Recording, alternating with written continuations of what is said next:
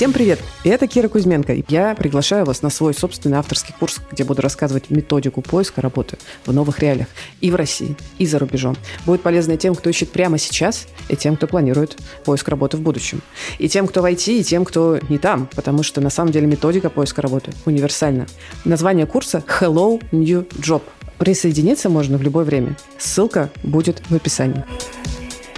Всем привет! Эгегей. Привет, привет. У нас эфир для джунов, как нам написал юзернейм некоторые в комментариях. Спасибо, что наконец начали делать стримы на темы, касающихся джунов. Юзернейм, мы много делали таких стримов. Посмотри в архивах. Постоянно говорим про джунов. Но сегодня будем говорить про джунов, про актуальные темы и про мануальных тестировщиков. В частности, я Кира Кузьменко, я фаундер рекрутингового международного агентства New Job, и еще я автор курса про поиск работы в современных реалиях Hello New Job. И у нас двойной эфир. У нас сразу эфир на двух каналах. И вот я передаю слово моему соавтору, соведущему. Соведущему. Да, всем привет. Привет, Кира. Да, меня зовут Артём. Я не какой-нибудь там Артём Русау, а я Артём Русов. Тоже я автор курса «Тестировщик с нуля». У меня есть бесплатный курс на моем YouTube-канале. И я вообще за то, чтобы помогать максимально начинающим специалистам, потому что я считаю, что это самая уязвимая вообще группа на планете Земля сейчас. То есть я тоже стараюсь максимально делиться своими какими-то знаниями, лучшими практиками и запускаю какие-то прикольные инициативы, формирую сообщество по тестированию не только. То есть, если интересно, можете посмотреть в описании под видео. У Киры, наверное, будет про меня больше, а про Киру будет у меня на канале больше. Вот. И те, кто нас смотрит, подписывайтесь там на канал Киры. Если вы в первый раз ее видите, мне кажется, даже будет много чего полезного. Я периодически нахожу всякие разные интересные штуки для себя и советую своим студентам тоже посматривать, потому что нужно разбираться в процессах найма, но многие почему-то этого не делают. Конечно. Как только вы выбираете профессию, надо сразу думать, как вы будете там искать работу. Вот. И надо сказать, что я прям хочу пару слов сказать, потому что мне это супер приятно, что мы с тобой познакомились благодаря тому, что ты пришел ко мне на курс, чтобы как раз посмотреть, что я рассказываю про поиск работы, и я очень рада, что тебе тоже зашло, и что ты рекомендуешь. Я слышала, что ты рекомендуешь подкаст «Собес» еще. Короче, есть еще такой подкаст «Собес» про поиск работы. Очень вам рекомендую. Да, это просто надо брать и слушать с самого начала, потому что там основные все вещи рассказаны. Это мой авторский тоже подкаст совместно со студией «Либо-либо» мы делаем. Ну вот, значит, что мы будем сегодня обсуждать? Я тоже сейчас отзовусь про то, что я думаю про джунов. Действительно, джунам сложнее всего было всегда, сейчас сложнее всего еще больше, потому что, во-первых, сначала компании орали, нам не хватает специалистов, дайте нам срочно специалистов. В общем, кричали, тут, значит, последние лет 5-6, наверное, такой бум эдтеха, обучающих всяких программ, нате вам, значит, специалистов. И пока рынок был кандидатский, пока вакансий мало, в смысле много, кандидатов мало. Вот уже готовы были работодатели действительно брать и джунов, и без опыта, давай быстрее научим, готовьте под нас кандидатов, давайте скорее. И, конечно же, EdTech разгонял мощности, вот, и в том числе вот эти прекрасные рекламные слоганы «Войди в IT, немедленно начни заработать хоть завтра по 600 кило, не знаю, чего-нибудь в секунду». Просто немедленно, конечно, это привлекло большое количество джунов, но это даже я бы не сказала, что джунов, то есть это прям стажеров, то есть людей, которые только-только освоили какие-то азы, вот, и что случилось дальше? Случился кризис мировой, и в России он тоже есть, когда рынок внезапно поменялся и стал работодательским, когда вакансий мало, кандидатов много, и джуны внезапно никому не нужны, оказались в таких количествах, потому что фокус у компаний – это экономия и оптимизация. И компании хотят сразу готовых специалистов с точной нужной доменной экспертизой, с точно теми технологиями, которые прям вот один в один нужно сразу привлекать. Конкуренция огромная. Что делать джунам? Большой вопрос. Сегодня будем обсуждать много всего про то, как джуны накручивают опыт, и можно ли делать что-то, не накручивая опыт. Вот, я очень... Сейчас еще быстро договорю. Да, Артем, я прям очень рада, что ты мне тогда написала. Мы сейчас с тобой будем про это говорить, потому что Я, конечно, тоже со стороны рекрутинга видела вот эти вот призывы, в первую очередь, что самое легкое, как войти в IT, это пойти в тестирование, конечно. Вот прям все бросайте, из любой профессии можно пойти в тестирование и немедленно там, значит, озолотиться, видимо. Вот. Ты вообще, ты же сам как бы тоже курсы делаешь вообще-то. Вот, расскажи, пожалуйста, твой фокус, твой ракурс, что ты про это все думаешь, потому что мне... Правда, хочется про это поговорить поподробнее. Окей. Ну, в первую очередь хочу сказать, что да, я полностью с тобой согласен, что раньше было проще. То есть я начинал работать в тестировании и обучаться в 2019 году. Я просто закончил двухмесячные курсы. Ты тоже тот, который пришел на курсы. Класс! Да. Я заканчивал курсы. То есть я пытался там несколько лет до этого самостоятельно изучить тестирование, читал всякие разные книжки, которые всем рекомендуют, пытался попасть в EPAM, в их лабораторию, но меня там... То есть еще без каких-то образовательных... Да, с нуля, без курсов, без ничего, только книжки. Вот, не смог ответить на самый простой вопрос, что такое тестирование черного ящика, и я понял, что нет, я, наверное, пока еще не готов. Да, хотя вроде бы как бы все читал, и вроде как было понятно. Вот, потом я немножко поработал, я просто сам инженер по качеству и по образованию биолог-биотехнолог, то есть был некоторый релевантный опыт, который мне тоже в будущем помог. Вот, нашел курсы, в Минске есть такая IT-академия до сих пор, нормальные курсы, ну и все, в принципе, закончил. Очень много прошел собеседований, звали без проблем, но отклики все откликались, в общем, приглашали, и я нашел работу, ну вот работаю уже почти 4 года с некоторыми перерывами. Так то есть вот, с 19-го года, получается? Да, вот с 19-го года. Тогда еще был бум, 19, 20, 21 год, это же прям еще такой... Проблем еще, да, не было. Да. Ну, понятное дело, что в Беларуси немножко другой рынок, и там есть требования к английскому языку. Да. Например, в России таких требований не было, и сейчас тоже не везде их можно встретить, поэтому в этом плане проще, но в Беларуси по умолчанию надо знать английский для того, чтобы работать в аутсорсе от Stepik, потому что у нас мало продукта, и все работают в основном туда, куда-то. Так вот, тогда было да, проще. Сейчас ситуация намного-намного изменилась в худшую сторону ввиду того, что вот эти как раз-таки золотые горы, курсы войти за 5 дней, ты там будешь получать, как ты сказала, неизвестное количество биткоинов в секунду за то, что ты просто, как все любят говорить, ищешь баги и больше ничего не делаешь. То есть просто находишь ошибки в программном обеспечении, и ты такой счастливый, довольный, да, получаешь свои деньги. Ну, то есть это, конечно, все ерунда, и до сих пор это продолжается, особенно после пандемии, курсов стало еще больше, школ стало еще больше, маркетинг стал еще более агрессивнее, чем он раньше был, поэтому... И тут ты решил делать свои курсы, да? Да, но курсы я начал делать, условно, получается, там как раз-таки пандемия началась, то есть я канал запустил в июне 2020 года, мы были дома уже, нас всех перевели на удаленку, мне еще повезло поработать в офисе, я был еще таким зеленым совсем человеком. Это, вот, кстати, плюс, почему... Да, и почему я решил делать, потому что, во-первых, я давно хотел заниматься блогингом и какой-то такой активностью. И как-то, ну, показалось логичным, почему бы не сделать и сделать такой, знаешь, курс, который не был бы, как обычно делают бесплатные курсы, 5 минут на самую теорию, там, 10 уроков, все, это типа вот вы посмотрите и станете тестировщиком, либо еще кем-то, хотя это вообще не так. Я сделал полноценный курс по тестированию, то есть если сейчас даже его посмотреть, он очень похож на то, что преподают на платных курсах, возможно, без обратной связи, возможно, без такого количества практики, но в плане фундаментальных знаний по тестированию я все вложил, то, что знал, и то, что, в принципе, актуально по сей день, с некоторыми там но ввиду того, что у нас постоянно что-то обновляется, обновляется, интерфейс и все остальное. Вот, сейчас еще раз, но ты курс именно сделал именно для мануального тестирования, я здесь... Да, мануальное тестирование. Я сам мануальный тестировщик, я не занимаюсь автоматизацией, может, когда-нибудь займусь, но пока не вижу в этом большого смысла. Так вот, возвращаясь к тому времени, это оказалось очень востребованным, может быть, как раз-таки из-за того, что был этот бум и от этого айтеха, и опять же вот этих агрессивных историй, что все там хотят войти и станут тестировщиками, люди, в принципе... Не знаю, не повелись, но начали смотреть мой канал.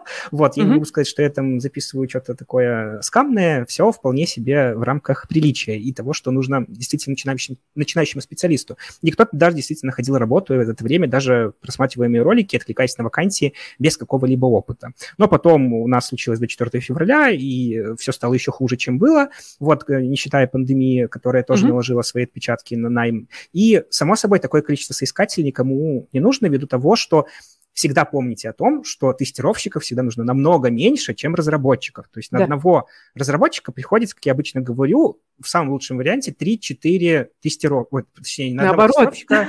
Да, на одного тестировщика, вечно путаю, когда говорю, на одного тестировщика 3-4 разработчика. Я подумала, ты сейчас скажешь, на одного разработчика приходится 1/3 тестировщика. Думаю, сейчас скажешь, думаю, странное сравнение.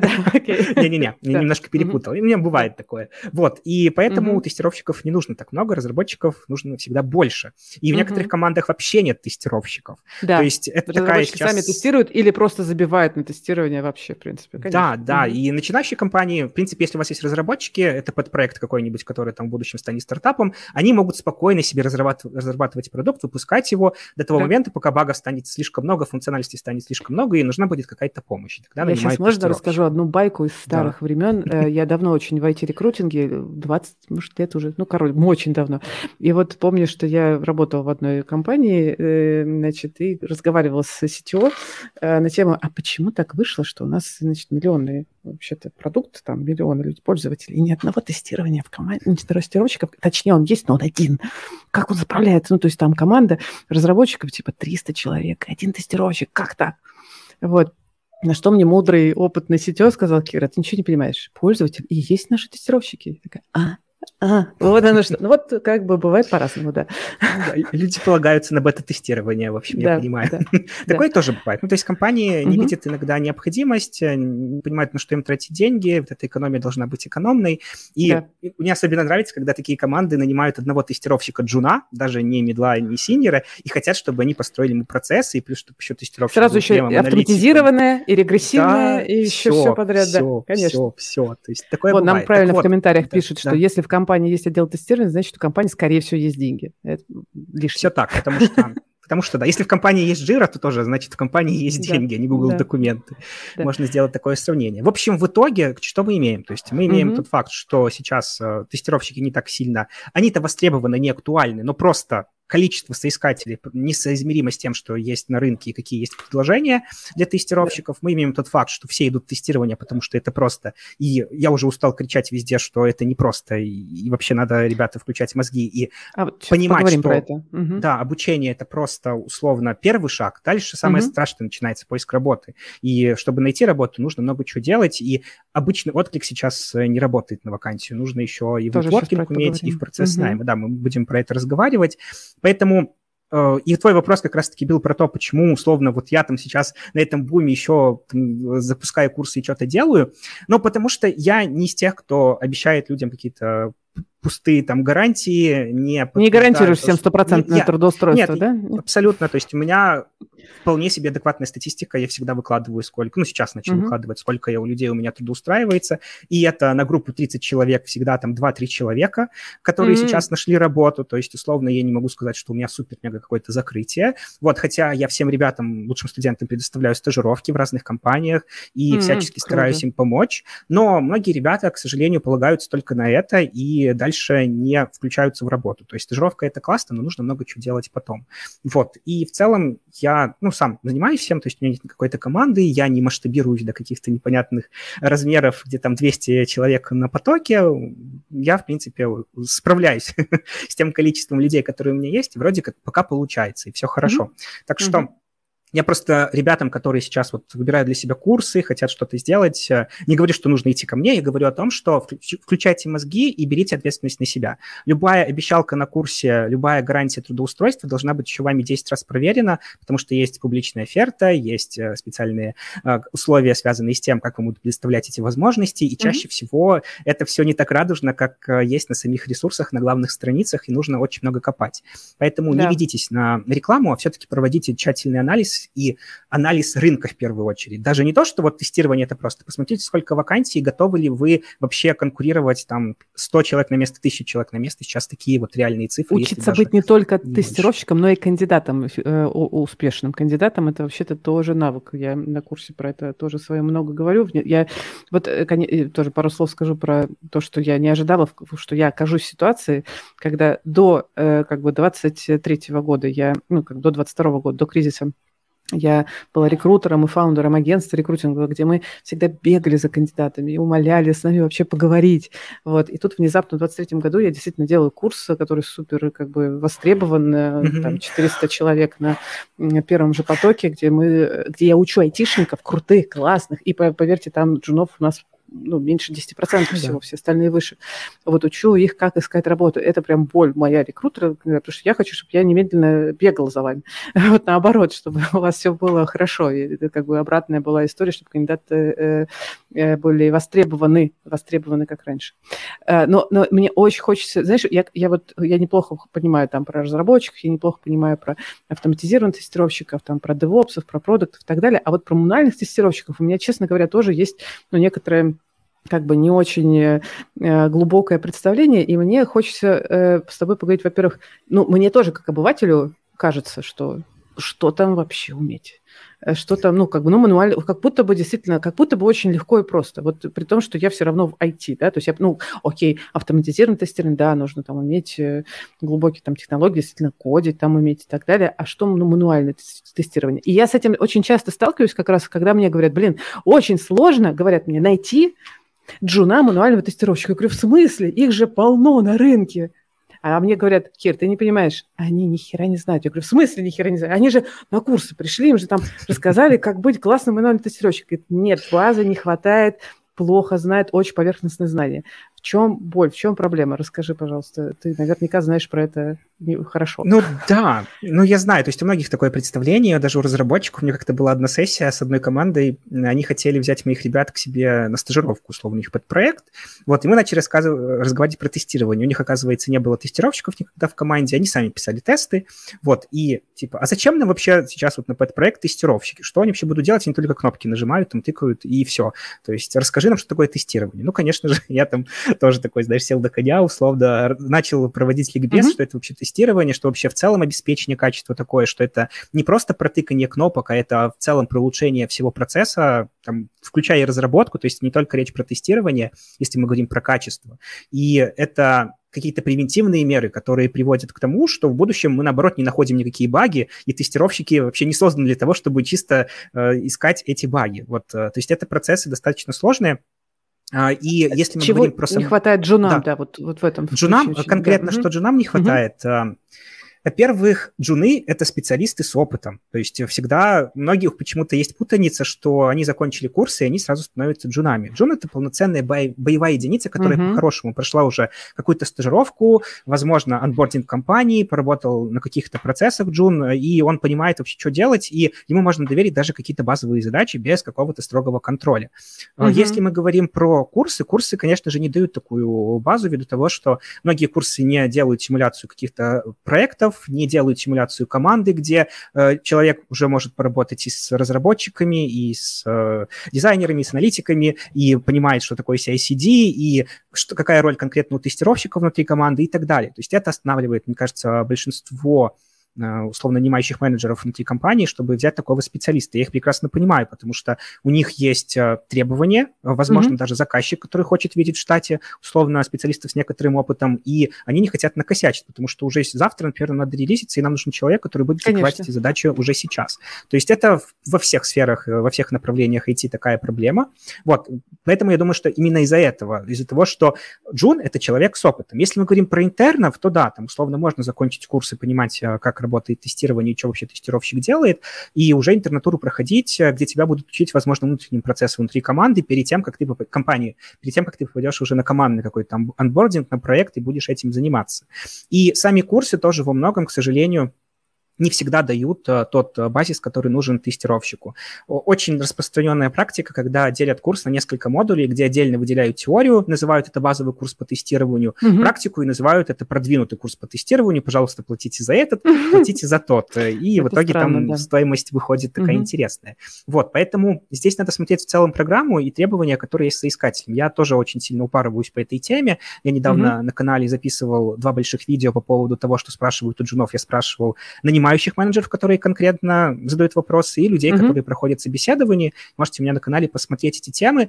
И для меня был некоторый шок, когда я видел на позицию джуна, например, просили разбираться в Kubernetes, в Докере на каком-то уровне там, да, специалиста, ладно, чуть ли не тестопса, да. И я такой думаю, ребята, у вас, наверное, с требованиями что-то не то, и вы, скорее всего, это мы понимаете... просто хотим медла за деньги джуна. Вот, да, примерно, вот да, это, да, да. Понимаешь, это говорят и соискатели, и менеджеры. То есть, условно, это на двух берегах такая ситуация. То есть бизнесу, во-первых, нужно понять, что джун – это не специалист, который закроет вам все задачи, и вы сможете, условно, там, дать ему задачи уровня middle и senior.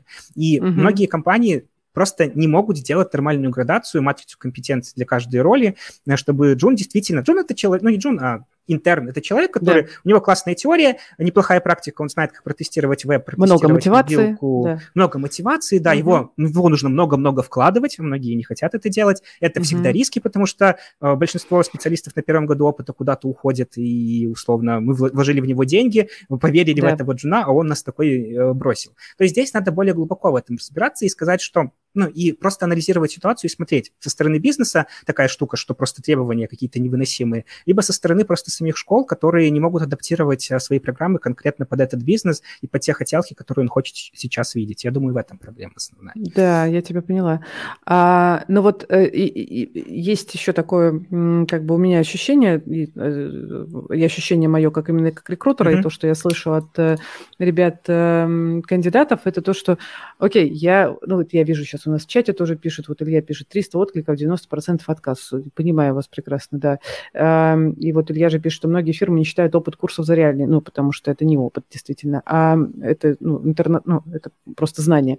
Вот. И некоторые говорят, вот когда я смог добить реальный опыт до года, я стал видимым в глазах рекрутеров, отклики начали работать, получаться. И, значит, есть одна из тренд сейчас на рынке, что давайте накрутим опыт. Я даже участвовала в баттле по этому поводу с Антоном Назаровым, Барухом Сандомирским по этому поводу. У меня есть много эмпатии к джунам. Я понимаю, в какой ситуации джуны находятся и почему некоторые выбирают накручивать опыт.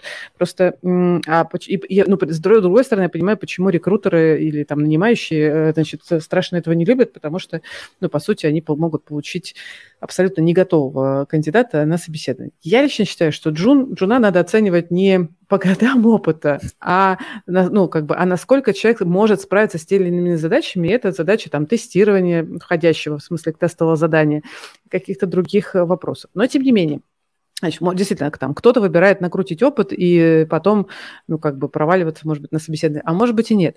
Но мне кажется, что и то, что я вообще всегда рекомендую джунам, что, помните, что вы, когда не джунам, давай действительно, ты правильно говоришь, надо назвать интернов, то есть те, кто пришли после курсов, у вас начинается долина смерти, которую вам надо пройти, пока вы не получите условный год опыта, хоть тушкой, хоть чучелком, бесплатно, за еду, любыми способами работодатель хочет от вас получить опыт.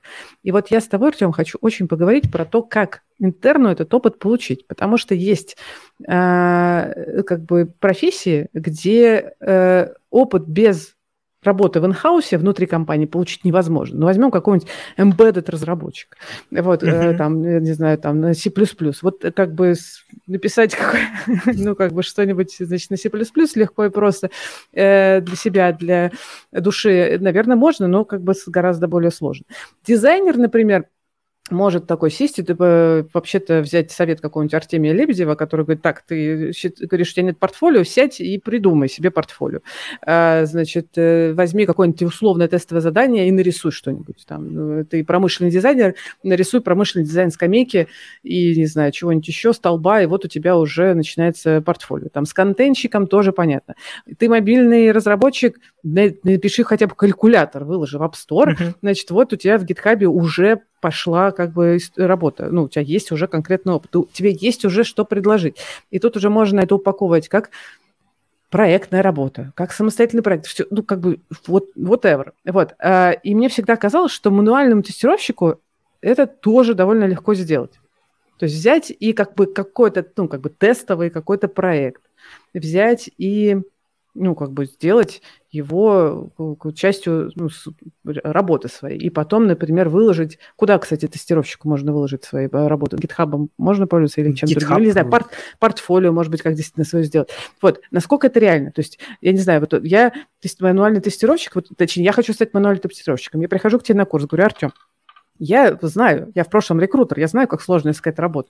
Поэтому я после того, как, значит, на твоих курсах поучусь, я хочу понять, как мне самостоятельно набить себе опыт, как я могу придумать темы, кейсы, чтобы вот я могла потом предъявить это работодателю, и он бы сказал, ну в целом понятно, как ты умеешь тестировать. Вот посоветуй мне, как возможному твоему ученику, например. Окей, я тебя понял. Смотри, в целом портфолио для тестировщика мануального – это достаточно сложная история, то есть я не могу сказать, что это так просто взять, протестировать сайт, вложить все на GitHub и сказать, какой я молодец, смотрите, вот я протестировал ресурс.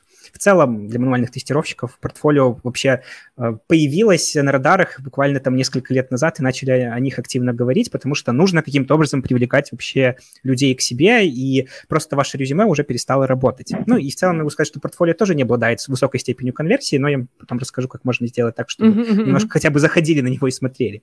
В общем, что касается того, что я на курсе предлагаю, да, мы создаем себе на GitHub профиль и создаем портфолио, там есть возможность через readme файл и такой же репозиторий, как ваше имя пользователя, создать себе репозиторий, красиво оформить readme, где вы можете прописать информацию о себе, там прикрепить ваше резюме, в общем, сделать такую минимальную завлекаловку для людей. И, конечно же, интересно сделать ваши репозитории, куда бы вы создавали и сохраняли свои тестовые артефакты. То есть на курсе я предлагаю ребятам альтернативу, то есть они проходят обучение, выполняют какие-то домашние задания, мы результаты этих домашних заданий оформляем в отдельном репозитории, прописываем краткое содержание, чтобы люди, когда заходили, понимали, для чего вы это делали, а не просто тест-кейсы откуда-то взяли, загрузили, и что мы тестировали, что мы делали, непонятно.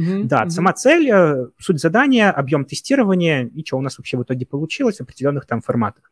Вот, то есть можно так пройтись по разным аспектам тестирования, то есть все примерно понимают, как строится программа там тестирования, не везде одинаковые обучения, плюс-минус одинаковые, то есть по теории тестирования какие-то задания, по практике тестирования для разных доменов, работа с Postman, какую-то коллекцию прикрепить, когда вы там с API работали, с открытым даже любым абсолютно, либо взяли... А вот я могу прям взять какой-то вот со стороны прям придумать себе, вот пойду вот это потестирую, как бы вот какой-то внешний проект. Можно, например, конечно, вот можно. То есть... Самое простое, куда ты меня отправил? Не знаю, взять Озон потестировать или что? Что я могу потестировать? Смотри, в первую очередь я бы вообще, можно было потестировать ресурс самой компании, в которой вы хотите откликаться. Если у вас уже есть самоцель, что я хочу пойти там работать в какой-нибудь крупный продукт или еще куда-то, возьмите этот ресурс, попробуйте протестировать, сделать какие-то отчеты общие о дефектах, тест-кейсы, чек-листы, написать какие-то улучшения, которые, возможно, вы заметили в интерфейсе, если у вас нормально все с насмотренностью, вы понимаете, как работает юзабилити, и сделайте такую вот красоту, можно спокойно там прикреплять и в сопроводительном письме, и в портфолио, в резюме нет, но вот в сопроводиловке вполне себе почему нет. Пусть можно там будет ссылочка на GitHub, да, вообще-то. Да, вот. Ссылка на GitHub в резюме. Я тут пару слов еще скажу, когда вы такое делаете, я надеюсь, вы такое начнете делать немедленно после нашего эфира, потому что это отличное,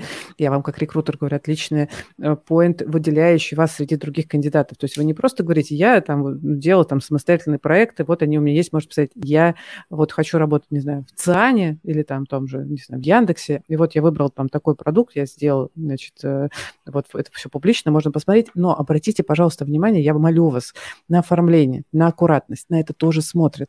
То есть если это будет сделано неаккуратно, тяп-ляп, если, вот как Артем говорит, там непонятна цель, непонятен контекст, если это оформлено из серии, да просто накидал все подряд, ну посмотрите, разберитесь. Нет, на вас, когда вы предъявляете себя как кандидат, вы в том числе вот тот толк, в каком виде вы выдаете свой продукт как портфолио, это тоже вас оценивает как кандидата. Вы, значит, также, возможно, будете в работе же отдавать этот продукт, правда ведь?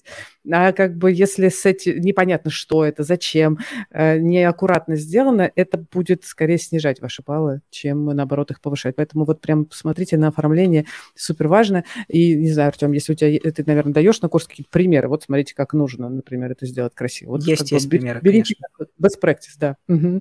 Да, есть примеры, могу поделиться тоже потом, где-нибудь можем разместить там.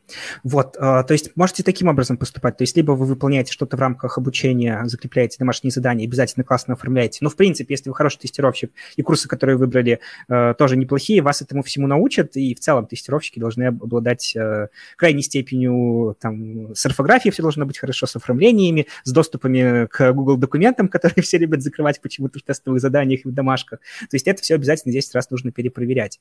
То есть либо какой-то ресурс сторонней компании, который вы хотите устроиться, например, либо домашние задания, либо же, если вы работаете на какой-то стажировке, и NDA разрешает вам тоже использовать артефакты, которые вы используете на ней, там создавали, почему нет, тоже можно прикрепить. Знаю случаи, когда тоже разрешают, если это какие-то пэт-проекты, open-source проекты, ребята поддерживают и вполне себе работают. И возвращаясь к GitHub, еще прикольная такая штука, где можно брать опыт, тоже про это не все знают, вы можете находить просто open-source проект любой, который вас интересует. Хотите вы стать мобильным тестировщиком, забивайте язык какой-нибудь там, что там у нас, Java, Swift Flutter. Какой-нибудь забили, Kotlin, да, Flutter, если мы говорим про кросс-платформенные штуки.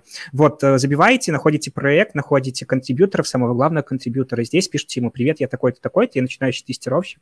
Может быть, было бы здорово, если бы я помог вам в тестировании. Взамен прошу просто рекомендацию для себя, либо там возможность разместить результаты нашей работы где-то в портфолио. Отличная идея. Тоже многие советуют так делать. Иногда пэт-проекты вот такого плана, они могут в будущем перерасти в стартапы. Я не говорю, что этот проект, который вы выберете, будет такой, но мало ли. И вдруг это будет возможность для вас тоже там засветиться, и вас рассмотрят как кандидата ввиду того, что вы такой весь проактивный. Это как раз-таки про тот самый нетворкинг. То есть GitHub — это не просто платформа, где кто-то там заливает свой кодик, либо компания тоже в репозитории что-то там хранит. Это платформа для общения в том числе. Неспроста там ставят звездочки, неспроста там есть контрибьюторы, комментарии, неспроста мы можем этот код куда-то скопировать, тоже его заиспользовать. Да, то есть и ваша репутация будет копиться, если вы будете где-то там участвовать в проектах, и будет видно, в которых вы участвуете, может быть, являетесь, там роль будет прописана, что вы были тестировщиком. То есть почему такие варианты люди не используют? Скорее всего, из-за лени. То есть это все лежит достаточно на поверхности. Ну, это как бы нужно дополнительные усилия совершать, а как бы казалось бы, ну, я же уже всему научился, ну, возьмите и наймите меня. Нет, блин, к сожалению, ну, да. Нет, ты понимаешь, вот когда я сталкиваюсь с таким вот мнением, что я там отправил 1000 откликов, и мне не нашли работу. Безумие. Вот, то есть, да. И это, ну, как бы для тестировщиков это стандарт. 1000, 2000, да.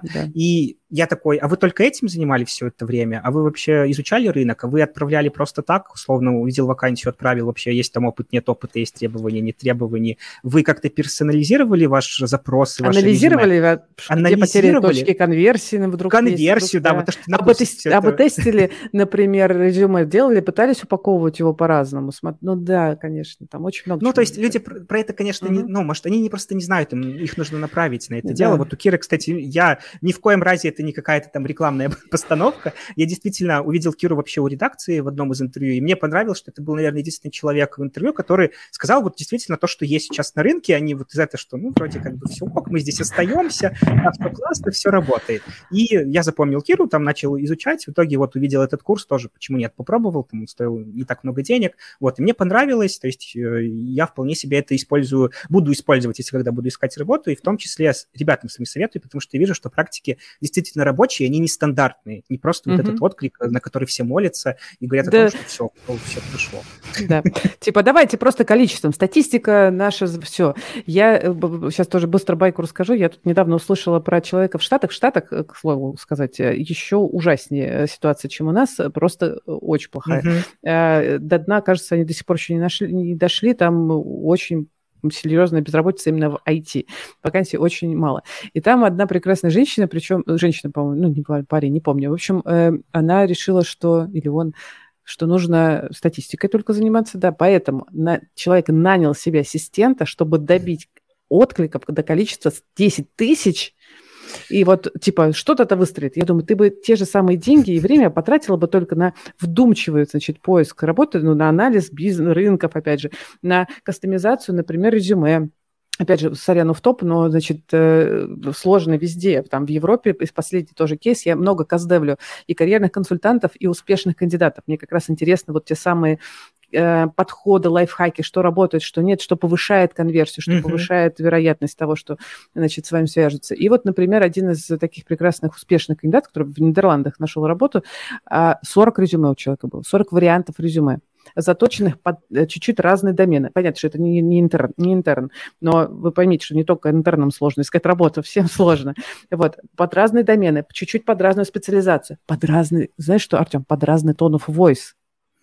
в том числе сопроводительные письма человек как бы затачивал. И там полгода поиска работы нашел человек ту компанию, которую прям хотел. Вот, это тоже как бы...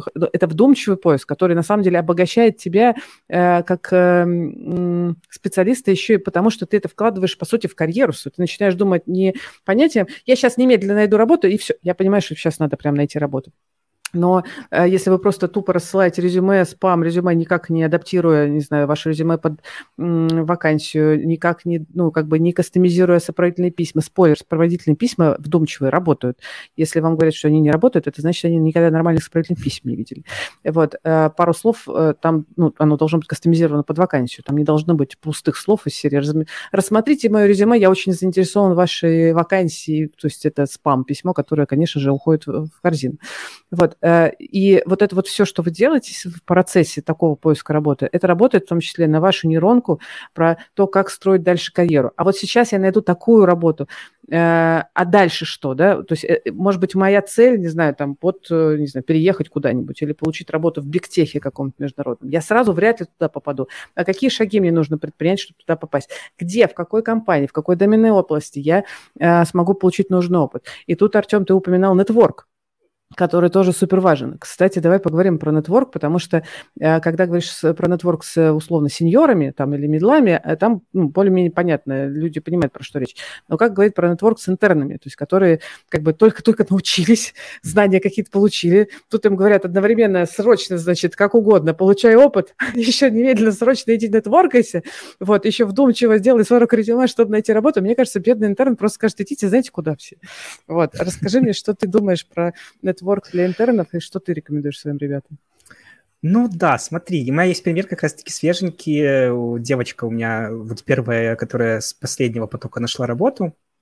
Условно, мне написал парень из Иви, что вот он там рассматривает различные возможности для людей, которые там могут помочь там в тестировании и так далее, и он готов помогать. Вот в итоге я тоже поделился со своими ребятами этим контактом. Как-то казалось, что у него бы из Швеции, вот как-то все так получилось, она не побоялась написать, пошла-поехала, в итоге у него сейчас вот оффер туда, в Иви. Но это как бы пример такой, когда он такой пассивный, скорее всего, был нетворк, то есть тебе скинули контакт, вот классный чувак, пиши. Но даже написать многие боятся. То есть, условно, я очень-очень часто скидываю ребятам вакансии, стажировки, там вот надо написать тому-то, пожалуйста, напишите туда, вот условно есть такое-то предложение, свяжитесь со мной, я там вас свяжу. Ну, ты думаешь, там все 30 человек условно на курсе связываются? Нет, если там несколько свяжется, и если сразу это хорошо, а если там через неделю кто-то вспомнит, что, оказывается, было такое предложение, то тоже неплохо.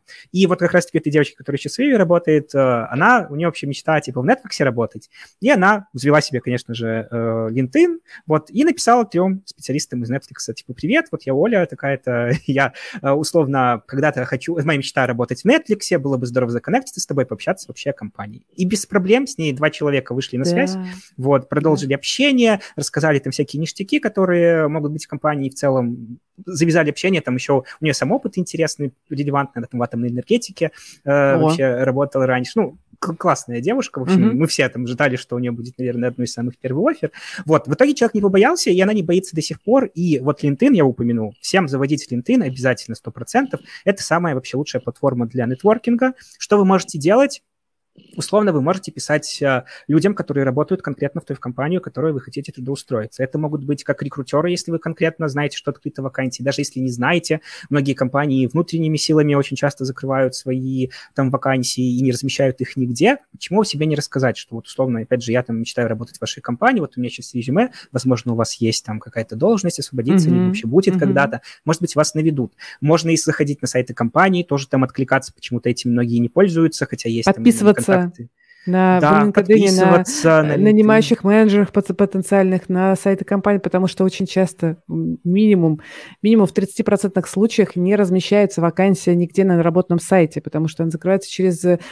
Кто-то тут писал, что через нетворк личный, да, через нетворк, потому что так проще и быстрее, вот, или через соцсети, действительно, потому что особенно какие-нибудь джуновые позиции, откроешь ее на работном сайте, получишь 5000 откликов за неделю, и как бы что ты с ним будешь делать, да, поэтому подписывайтесь, в том числе нанимающих менеджеров в LinkedIn, там часто постятся вакансии, обязательно используйте это. Прости, что перебил тебя, да. Нет, все ок, то есть условно можно пользоваться такими различными методами, то есть надо не просто, мы уже говорили про отклик сегодняшний, но нужно, если вы отправили отклик в одном месте, есть, думайте, где вы еще можете засветиться в этой же компании, где вы можете условно рассказать о себе. То есть нанимающие менеджеры, рекрутеры, возможно, сами люди-тестировщики, которые работают в этой компании. Не стесняйтесь писать, то есть от вас не самое убудет, худшее, что случится, вам не ответят.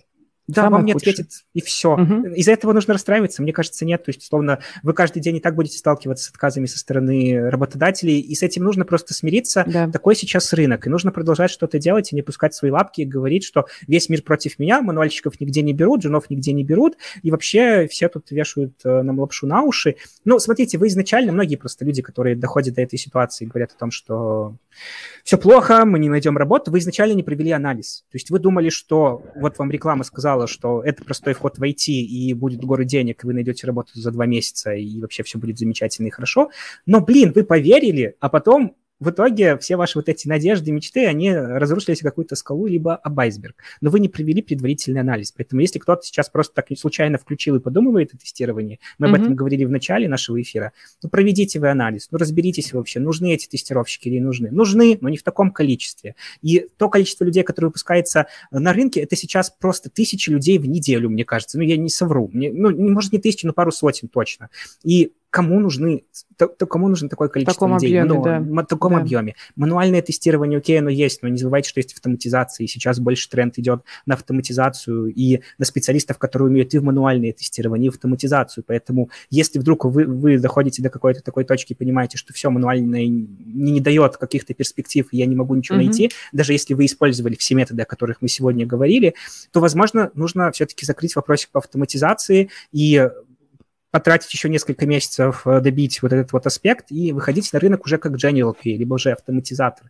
То есть здесь вариантов, на самом деле, ну, не так много для вас остается, если вы действительно поставили для себя окончательную цель найти какую-то работу там тестировщиком и что-то делать. И для автоматизаторов стажировок больше, чем для мануальных тестировщиков. Это тоже нужно иметь в виду. Мы говорили сегодня про самостоятельную историю, но есть же еще стажировки, которые организуют компании, либо же сейчас популярные стали стажировки, за которые вы сами платите деньги, идете учиться при школе какой-нибудь, либо же при какой-то компании тоже. Это достаточно сейчас распространенное явление, потому что нет такого количества стажировок самой компании. Не все заинтересованы, чтобы тоже людей стажировать и брать на себя такие риски. Мы тоже сегодня об этом говорили, что вкладывать – это не получать деньги взамен. Но стажировки тоже можно искать. То есть ищите на сайтах компании, ищите в LinkedIn, заходите там в группы. У Киры будет в описании на Джунохаб. У меня есть группа такая, там есть стажировки. У меня есть канал по стажировкам. То есть вообще по стажировкам много чего есть интересного. Просто, опять же, понимаешь, лень.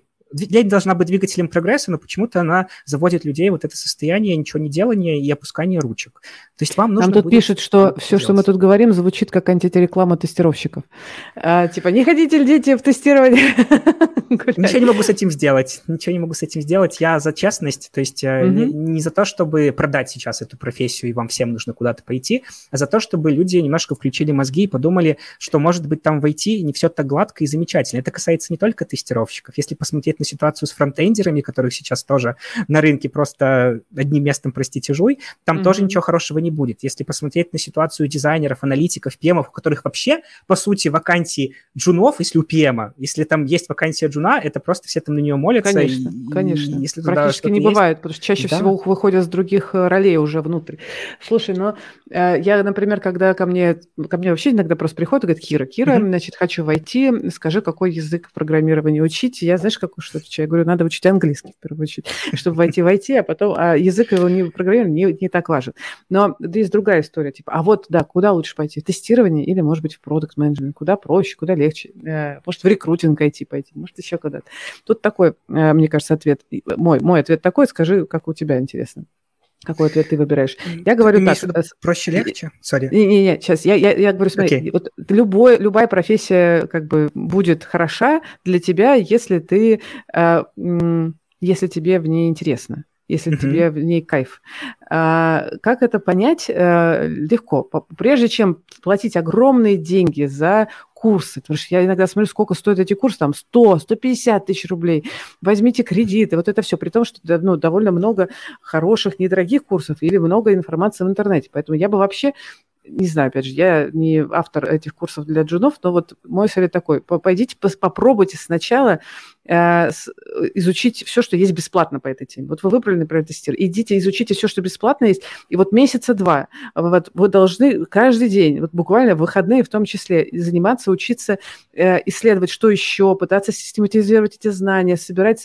И если вам не обрыдло это все, если вам все еще интересно в это копать дальше и разбираться, а как еще, а еще вот это можно сделать. Если вам фан и в кайф, тогда можно пробовать идти уже, может быть, даже в платное обучение.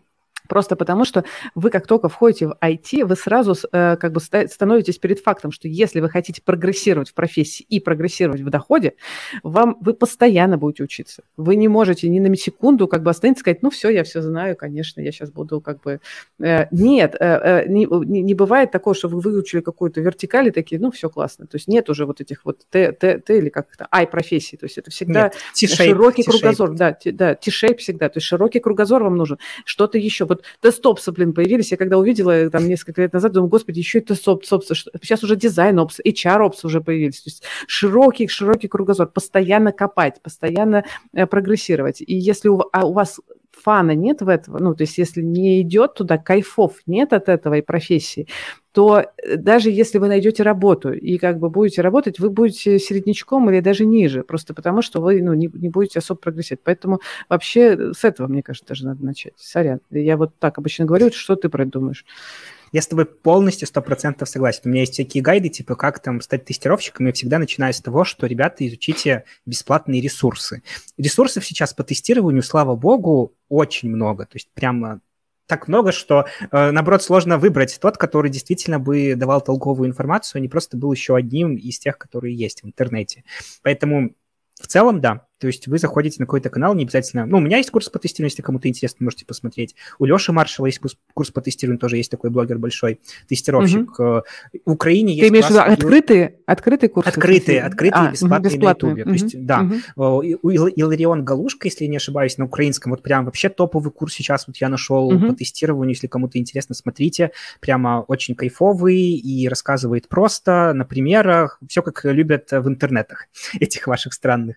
Вот, поэтому да, бесплатное обучение. Сначала понимаете, там несколько месяцев сидите, что это такое. Во-первых, открывайте сразу статью. Какие роли есть в IT, если вы уже там, условно поставили перед собой цель именно в IT-шку вкатиться, потому что здесь много денег. Это тоже плохая мотивация на самом деле. Но если такая есть, почему нет? Пользуйтесь.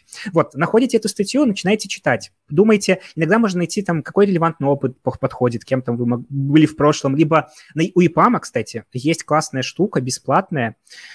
У них есть такая Anywhere Club называется. Там есть тест на профориентацию. 75 вопросов именно для айтишки. Прикольно. Очень советую всем пройти. Кто-то сейчас на этапе вот такого разрозненности, не понимает, что им там делать, куда дальше идти. Проходите, там вам дает список, типа максимально подходящие для вас роли, которые там не сильно вам подойдут. Очень классная вещь, заходите, смотрите. Там еще можно, кстати, этот LinkedIn Learning тоже бесплатно, на подписку EPAM садитесь и пользуйтесь бесплатно вообще платформой. Тоже очень удобно. Вот, то есть какие-то профориентационные штуки, какие-то, если мы говорим даже про платные альтернативы, вы можете походить на интенсивы различных школ, обычно не бесплатный. Марафон там типа тестирования, марафон верстки. Вот, сходите несколько занятий, там обычно дают самую-самую базу, и тоже вы для себя, по крайней мере, поймете, если вы уже поставите перед собой цель выбирать какую-то школу, вообще стоит туда идти или нет, посмотрите на преподавателей. Отзывы тоже поизучайте в интернете. Да. Вот, то есть надо проводить тоже какой-то анализ, выбирать классную школу, классную платформу. Сейчас их очень много, поэтому нужно прямо хорошенько подойти к этому вопросу. Посмотрите, как авторы бесплатные курсы какие дают, посмотрите, подходит ли вам то, как подает автор курсов, например, информацию. Это тоже супер важно, потому что как бы не программа, скорее важна программа тоже, но и то, зайдет ли вам сама методика подачи. Это тоже важно очень сильно. Конференции можете посмотреть. Многие там спикеры, которые на конференциях выступают, они чаще всего еще где-то и преподают. Вот там, понятное дело, что я не особо люблю всякие скиллбоксы, гигабрейнсы, но там тоже есть эксперт, как бы, вот, и тоже, в принципе, неплохие, но там сам подход мне не нравится и к самому продвижению, и в целом, что там по итогу получается. Да, вот, поэтому надо очень хорошенько к этому подойти, то есть бесплатные альтернативы, проходите несколько месяцев, понимаете для себя, окей, мне все нравится, буду продолжать, тогда уже тратите денежку, там, соизмеряйте все риски, изучайте рынок и что-то делаете.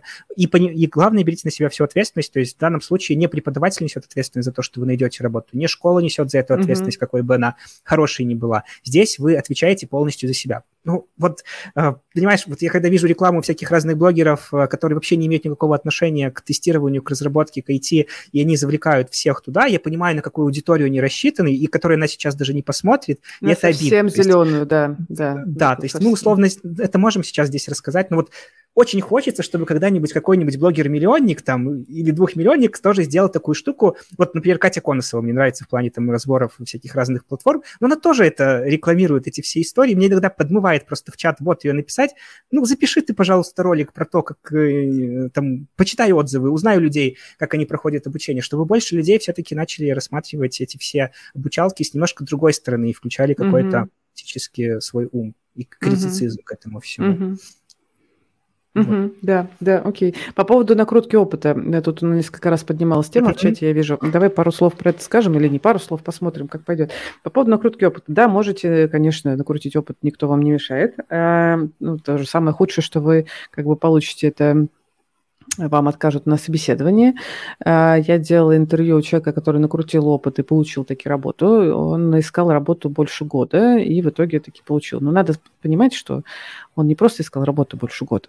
Он учился все это время, между прочим, и как бы качал навык свой разработческий. Я не помню, кто он, айосер. То есть он делал, много делал проектов. То есть я, когда вот там просто такой кликбейт-заголовок, накрутил опыт, получил работу. На самом деле нет. Он вот за этот год поиска работы он получал этот опыт. Да, он получал его не внутри компании. Он получал его самостоятельно. И тренировался в том числе, да, проходить собеседование, там, искал тестовые задания, проходил их самостоятельно, тестовые задания, которые ему не давали. Чужие тестовые задания, которых тоже миллион выкладывали уже везде, и везде их можно там поднаискать. Я видела, по-моему, у тебя тоже есть какие-то подборки тестовых заданий, которые бери, делай просто. Вот, тренируйся, смотри. Вот, но как бы докручивать опыт тоже, как бы моя история такая, что мой совет, не надо делать это бездумно. Ну, то есть можно, да, накрутить такой, я пришел, давайте, берите меня, ну, вас же возьмут за навыки. Поэтому, сделайте это что-нибудь, чтобы получить эти навыки. Знания отлично, но за знания, к сожалению, вас не возьмут. Ну, слушайте, представьте себе, что к вам пришел, не знаю, водопроводчик. Говорит, я прочитал книжку, мануал. Давайте, где там ваш туалет, унитаз? Сейчас я его скручу и буду чистить вам канализацию, например. Вы доверите такому человеку? Я нет. Например, там без опыта. Или там, не знаю, к врачу, который почитал несколько книжек. Вот, и без интернатуры долгой, значит, вы доверите себе? Нет. Вот. Или психотерапевт такой. Я прочитал Фрейда, давайте, значит, рассказывайте про ваше коллективное бессознательное, там, Юнга и так далее. Но как бы все равно нужна практика. Вот, практику вы можете получать в том числе самостоятельным образом. А, кстати, есть еще один способ, он не всем тоже подходит, но, может быть, из тех, кто нас слушает, кому-то это подойдет, я буду уже рада. Когда я говорю, что там джунам надо получать опыт любым способом за еду там, и так далее, бесплатно, я в том числе имею в виду, я знаю несколько таких кейсов, когда люди приходили и говорили, я очень хочу у вас работать, значит, возьмите меня, я гарантирую, что не буду вас сильно много отвлекать, я буду сам учиться. Вот, чем я могу вам помочь? Прям подключались к проектам каким-то. Вот, эти люди, в том числе, я знаю кейсы, когда люди писали всем своим знакомым, не стесняясь вас, весь свой текущий нетворк, даже если он не айтишный, писали о том, что я теперь как бы вот такой вот специалист. Пожалуйста, я очень ищу работу. Пожалуйста, расскажи всем, кому я могу быть полезен, даже если, как бы про это не знаешь. Просто вот я в любой проект сейчас впишусь и буду работать на 200%, потому что мне сейчас нужно получить опыт, я буду стоить супер дешево или даже бесплатно, потому что вам надо опыт этот получить-то, господи. Вот, вполне может быть, что есть и у кого-то из вашего круга какой-нибудь свой сайтик, который, значит, забагованный весь нафиг. И то, почему нет? И у вас будет возможность это попробовать поделать. Я встречала такие кейсы сплошь и рядом. Вот, когда мне нетворк действительно неожиданно работал. Слушай, Артём, а вот для интернов работает ли какой-нибудь условный фриланс.ру, там, или не очень работает, да? То есть вообще в целом в тестировании сам фриланс, он очень плохо работает, если у тебя нет опыта, потому что большинство людей, которые уходят на фриланс, они идут консультантами для каких-то проектов, скорее всего, чаще всего так бывает, либо же действительно требует от человека уже какой-то конкретный опыт и проектная работа, условно, мы тебя берем на 6 месяцев, мы разрабатываем проект, ты нам его тестируешь, и все это классно. Это проверить сложно для интернов, то есть если вы там мастер накрутки опыта, про который ты говорил, возможно, кто-то может воспользоваться этим способом. но это тяжело. Есть краудтестинговые платформы, где условно приходит компания какая-то, она не хочет нанимать себе там тестировщиков в штат, просто выбрасывает объявление, и краудтестеры откликаются на него, там есть свои какие-то требования, свои так называемые волны периодические набора этих человеков. Вот, и там тоже можно, в принципе, потренироваться. Будет ли это супер 100% релевантный опыт, и все там скажут, что все, мы тебя берем из-за того, что ты работал на Ютесте каком-то, одна из самых популярных платформ, но в России она сейчас заблокирована, есть список незаблокированных, тоже, если интересно, могу потом поделиться. Вот, не скажу. И там очень большая конкуренция, там индийцев очень много, и для региона СНГшного вообще очень мало предложений. Это в основном Западная Европа, либо рынок США. И работа либо через VPN какой-то, иногда там такие задания, знаешь, садитесь за руль, вам нужно прокатиться по штату Оклахома, там поснимать какие-нибудь знаки, либо еще что-то понаблюдать, приложение наше включить, поделать. То есть это не всегда релевантно под регион. Но как вариант такой есть. Какой-то минимальный плюс для вашего резюме, да, он есть, что, условно, что вы что-то делали, не просто сидели, свесив ноги ровно. Ну, как бы на войне все средства хороши, поэтому можно использовать. Да, в плане накрутки опыта, раз мы про него уже заговорили, я тоже с Антоном, кстати, как-то записывал эфир, стрим, там обсуждали тестирование, и как-то вышли на накрутку опыта, потом что-то там... Всегда с Антоном выходишь на накрутку опыта, мне кажется. Да, что-то так, не нашли мы, короче, общие интересы. Вот, поэтому больше не общаемся, но не суть. В общем, что касается накрутки опыта, я-то против нее условно много чего имею, вот, но я понимаю прекрасно, почему люди это делают, в рамках там первичного фильтра какого-то, как ты сказала, что от года опыта, и уже чуть проще находить там собеседование, интервью и работу, плюс ко всему... Что еще хотел сказать про опыт. Если посмотреть с точки зрения аутсорса от стаффа, там тоже есть своя накрутка опыта, работает, которая в другую сторону, где накручивают опыт условно сами компании своим специалистам, которых такого опыта нет, и продают за другие деньги. Поэтому здесь это, про мораль можно много чего рассказывать, но не суть. Суть такова, что вы можете какими-то честными способами найти опыт. То есть это какая-то стажировка, это тот же GitHub, помощь там в каком-то open-source проекте, тот же фриланс в виде краудтестинга. Что еще может это быть? Как Кира сказала, там у вас дядя занимается, есть сайт, который вы можете протестировать, добавить в свое портфолио. Условно, красиво это все упаковать, не только с точки зрения каких-то обязанностей, что вы там тестировали сайты, с точки зрения каких-то достижений, циферок, что вы там подняли эффективность, там повысили, условно, прибыль от продажи после того, когда были какие-то критические баги по фикшену и так далее. Но здесь тоже надо просто подумать, сесть хорошенько, и как вы можете этот опыт красиво описать. То есть вариантов-то на самом деле много, но мы возвращаемся к Лене, что не все хотят этим заниматься, и проще отправить просто отклик на вакансию и ждать какого-то чуда. Чудо сейчас очень редко происходит, это чудо. Оно есть, конечно, у меня тоже есть кейсы, когда ребята там с первого отклика их пригласили куда-то, нашли работу даже сейчас, но это реально вот просто человек-везунчик, мне кажется, потому что там не было каких-то предпосылок и прямо сложной такой плодотворной работы для того, чтобы он там своими силами это сделал. Ну вот просто повезло сейчас в данный конкретный момент времени. Вот, поэтому... Да, все эти способы, про которые мы говорили, они работают, просто работают они в совокупности. Нельзя сказать, что вот если вы там возьмете какой-то open source, это будет работать, либо один фриланс. Если вы соберете много-много чего, возможно, вас увидят, заметят, и как бы будет какое-то ваше личное достижение, что вы такой молодец, вы не стоите на месте, вы понимаете, что сейчас без опыта там на работу меня не возьмут, и я делаю все возможное, чтобы вы меня увидели. И... Как Кира сказала, тоже сопроводиловка, условно, вы можете это указывать, только не пишите, пожалуйста. Я начинающий специалист без опыта, очень мотивированный, там, я буду там все вам делать, все тестировать и всю свою биографию расписывать в этой сопроводиловке на 10 абзацев. То есть так это не работает. Изучите ресурс компании, саму вакансию, что она вообще хочет видеть, нагрузите какими-то ключевиками, выберите, что у вас именно сильное с вашей стороны, конкретно подходящее под эту компанию. Может, у вас какие-то суперкрутые доменные знания, которые необходимы. Многие почему-то про них забывают, там, условно, очень много проектов медицинских, эдтеха того самого. То есть, если вы преподаватель, если вы где-то разбирались там со страховками, возможно, какой-то бухгалтерский... Ищите в той же доменной зоне, компанию, Если вы сейлс, посмотрите сейлзовые какие-то проекты тоже, где, где автоматизация сейлзов. Безумно важно, чтобы тестировщик, был внутри, понимал специфику проекта, и это супер вообще всегда история, конечно, Извини, что перебила. Не, все ок. То есть какие-то такие вещи. Я думаю, что в целом там нам надо уже заканчивать, максимум, наверное, минут 10, потому что еще поотвечаем на вопросы, но я хочу сказать такое базовое напутствие. Да, мы на самом деле пришли с Артемом вас попугать. Да? Это правда, вот, потому что очень непросто на рынке. Будет ли дальше непросто, неизвестно. IT-шка довольно быстро все равно возвращается обратно, IT всем нужно там, и так далее.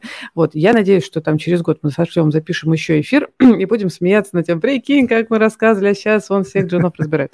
Сейчас сложно.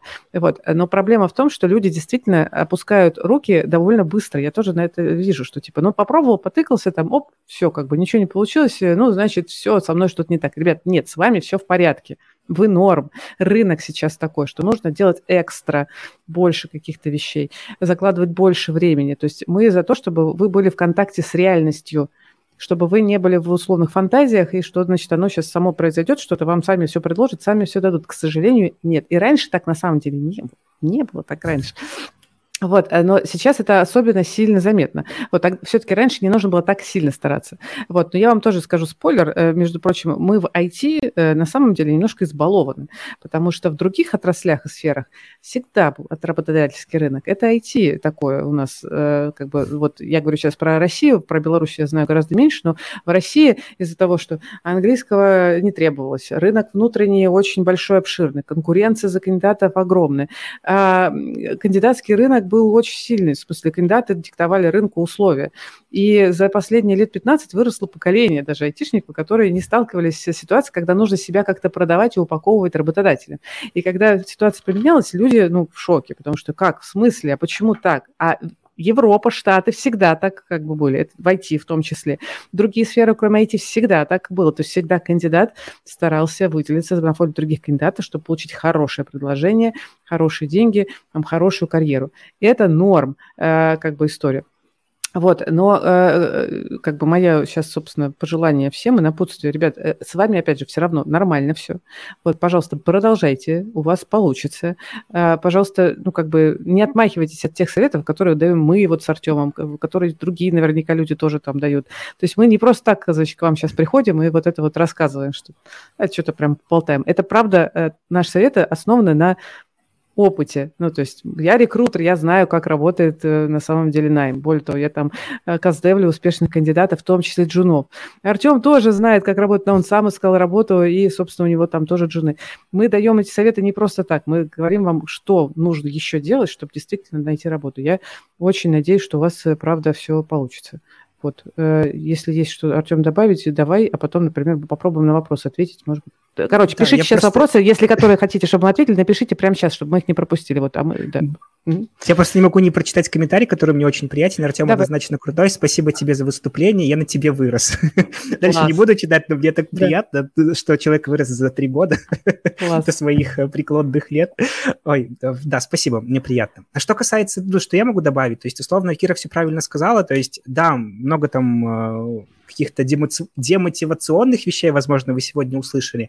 Но иногда очень полезно немножко так спуститься с небес на землю и разобраться, что сейчас вообще происходит на рынке и что вам нужно делать. И советы, которые мы дали, они рабочие. То есть, условно, если вы будете все... Не говорю, что по отдельности, потому что по отдельности маловероятно, скажу вам честно. Это не то, что у вас вы там устроились в компанию, получили год опыта работы, и все, у вас этот год опыта работы нет. И нет, нужно взять много-много разных вещей, их красиво упаковать, использовать ChatGPT для этого. Это вообще классный инструмент, который... Вот та девушка, про которую сегодня говорила, она свое резюме писала... Очень многие вещи используют ChatGPT. Вот, и это тоже помогает структурировать информацию. То есть забейте весь ваш опыт и попросите у него, чтобы он вам сделал конфетку из этого всего. Забейте ваш опыт, который был раньше. Попросите, чтобы он перефразировал как релевантный опыт для тестировщика. Попробуйте разные варианты.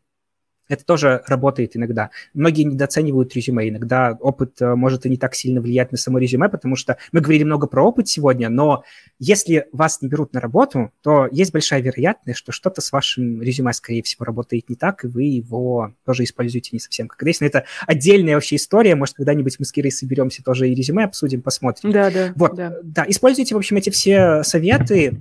всегда изучайте, мы не говорим только, не только про тестирование, вообще любую отрасль новую для вас, если вы хотите куда-то свичнуться, перейти, проведите анализ глубокий, ну не глубокий, но достаточно для того, чтобы вы понимали, что да, я готов, я знаю, что там тестирование это мое, я пойду учиться, выберите человека, которому вы пойдете учиться, или вы учитесь самостоятельно, ну, самостоятельно есть свои вопросы. Что касается практики, тоже кто-то писал про самостоятельную практику, если мы говорим не в контексте опыта и добавления в резюме этой информации, у меня есть очень много тренажеров, у меня на сайте, можете посмотреть, у Киры, наверное, тоже будет в описании, если не ошибаюсь, я там вроде давал, там есть тренажеры для тестировщика, и там 50 плюс разных тренажеров по всем аспектам тестирования, заходите, просто открывайте и тестируйте, и отрабатываете навык, который вам нужен, то есть не обязательно это связано конкретно, можете даже подумать, как то, что вы сделали, потом упаковать свое портфолио и тоже использовать, почему нет, то есть кто-то писал, что кто-то там из мануальных тестировщиков не умеет пользоваться GitHub, сделали один раз в жизни коммит и считает, что все, так значит, делайте много коммитов, вносите изменения, возможно, коллаборируйте с другими ребятами из тестирования, делайте свой активный какой-то профиль, чтобы он был заметен, и, возможно, вас заметят. И, кстати, я вспомнил, про что говорил, про то, как повысить конверсию того, чтобы в GitHub заходили. Смотрите, лайфхак. В LinkedIn есть такая штука, как избранная. Там есть фичер на английском, либо избранная, куда вы можете поместить свои посты, либо какую-то информацию захайлайтить, которая... Для этого нужно включить Creator Mode. Не у всех да, там, да. Мне кажется, что нет. У меня ребята, которые на обычном тоже используют, потому что... Вот, включайте этот фичер, если недоступно, там просто зайдете в настройки, увидите, где это можно сделать. Добавляйте единственную ссылку на свой GitHub. Пишите, что GitHub плюс резюме.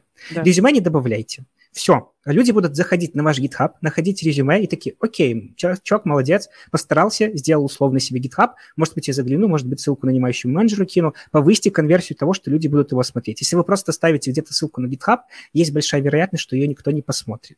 Ну, такой вот лайфхак, можете попробовать таким образом тоже посмотреть на конверсию и проанализируйте ее. Есть специальные на GitHub штуки, которые, каунтеры, которые считают, сколько людей к вам приходило, и вот после такой ссылки тоже можно глянуть, как вариант. Да. Да, спасибо, Артём.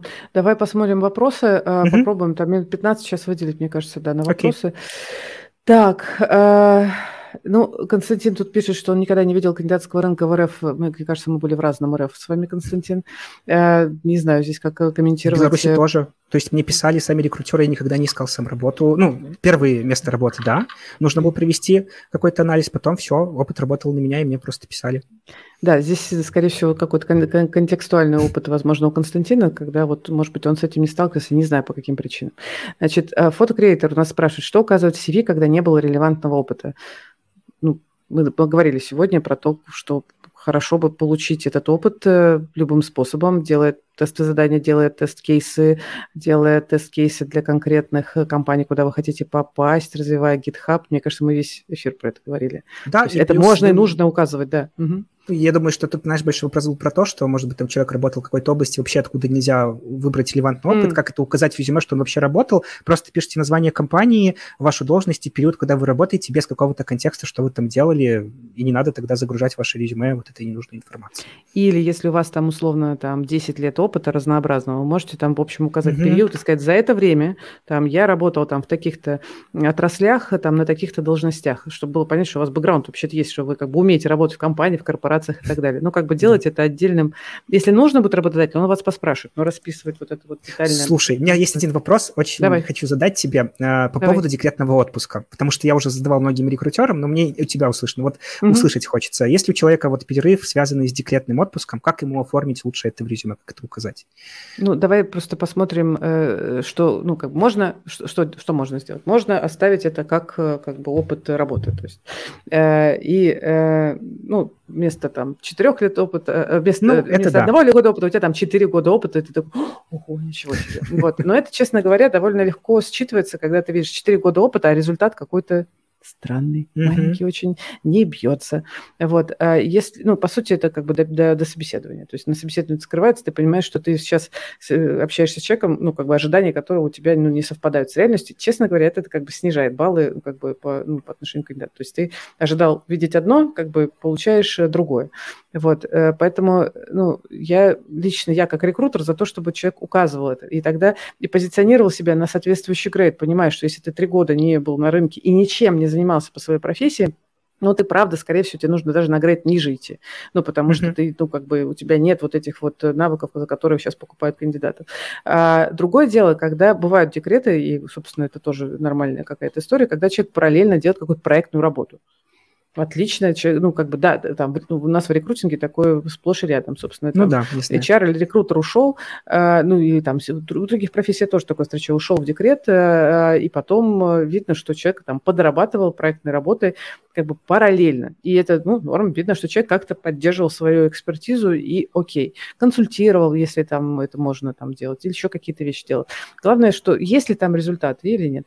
Вот, ну, то есть риск того, что если вы не укажете в резюме, что это был декрет, в том, что работодатель, собеседуя вас, значит, ну, поймет, что вы как бы, ну, зря тратите время, потому что он в этот момент собеседует не того, кого он ожидал. Вот окей. Я так к этому отношусь. То есть я через риски смотрю какие-то такие. Я тебя понял. Вот. Так, мистер Романчик пишет нам, еще всего неделю, но уже не по себе становится. Как не терять надежду? Дорогой мистер Романчик, используйте все, что мы сегодня сказали. Пожалуйста, неделя, это только начали. Вообще, не срок. Все нормально. Ну, другая история, что если у вас сейчас прям горит, и вам нужно найти работу за 2 недели, оставшиеся до того, как у вас закончатся деньги, то немедленно прекращайте искать работу джуном-тестировщиком и пытайтесь найти работу там, где у вас вы можете применить свои знания и навыки другие, потому что вы за 2 недели, условно, не найдете работу. Вот. И параллельно продолжайте качать там, опыт, который вы можете прокачать, и искать работу в тестировании. То есть это может быть какой-то этап, то есть поиск работы в IT через этап. Ну, то есть это может быть параллельный поиск работы. То есть я не знаю, какая у вас ситуация, но надо оценивать здраво свою ситуацию. Ты как считаешь, Артём? Да, я полностью с тобой согласен. То есть, во-первых, неделя – это не срок, если что-то горит, то готовьтесь к тому, что поиск работы тестировщиком начинающим – это далеко не 1 месяц, может, даже и полгода. Да, а может, вообще вы не найдете через полгода, поэтому надо немножко думать. И вообще советую думать о каких-то других вариантах в смысле. И советую, если вы вдруг там учитесь сейчас на курсах и такие решили, все, я увольняюсь, как только курсы заканчиваю, сразу ищу работу, лучше так не делайте. Лучше продолжайте работать, а уже потом думайте о том, как вы будете увольняться. Параллельно, да. Так, Ларри нас спрашивает, когда ближайший разбор резюме. Ну, слушайте, у меня на канале бывают разборы резюме. Я думаю, что я летом сделаю все-таки разбор резюме именно тестировщиков. Артем, не знаю, у тебя бывает разбор резюме? Расскажи. Да, у меня тоже бывает. Периодически. Возможно, мы общий сделаем какой-нибудь. Да, можно. Зови, я буду только... Да. Договорились. Значит, вот Таргут спрашивает нас. Привет, я учился в Яндексе. Есть ли смысл выкладывать в GitHub учебный опыт? Давай поговорим про это, про учебный опыт. Какой учебный опыт стоит выкладывать в GitHub, а какой не стоит? Есть ли учебный опыт, который не стоит выкладывать в GitHub? Вот как смотри, стоит? Во-первых, надо посмотреть, что Яндекс вообще разрешает выкладывать. То есть это такая штука, что, например, когда я учился в IT-академии, 10 раз еще переспрашивал, по идее вообще могу это выкладывать? Ну, не идея, там по-другому это называлось, но не все, что вы можете делать на курсах, вы тоже можете выкладывать. Например, вы там выложите текст задания, и как бы потом вас оштрафуют за то, что вы это сделали. Это есть в условиях многих курсов.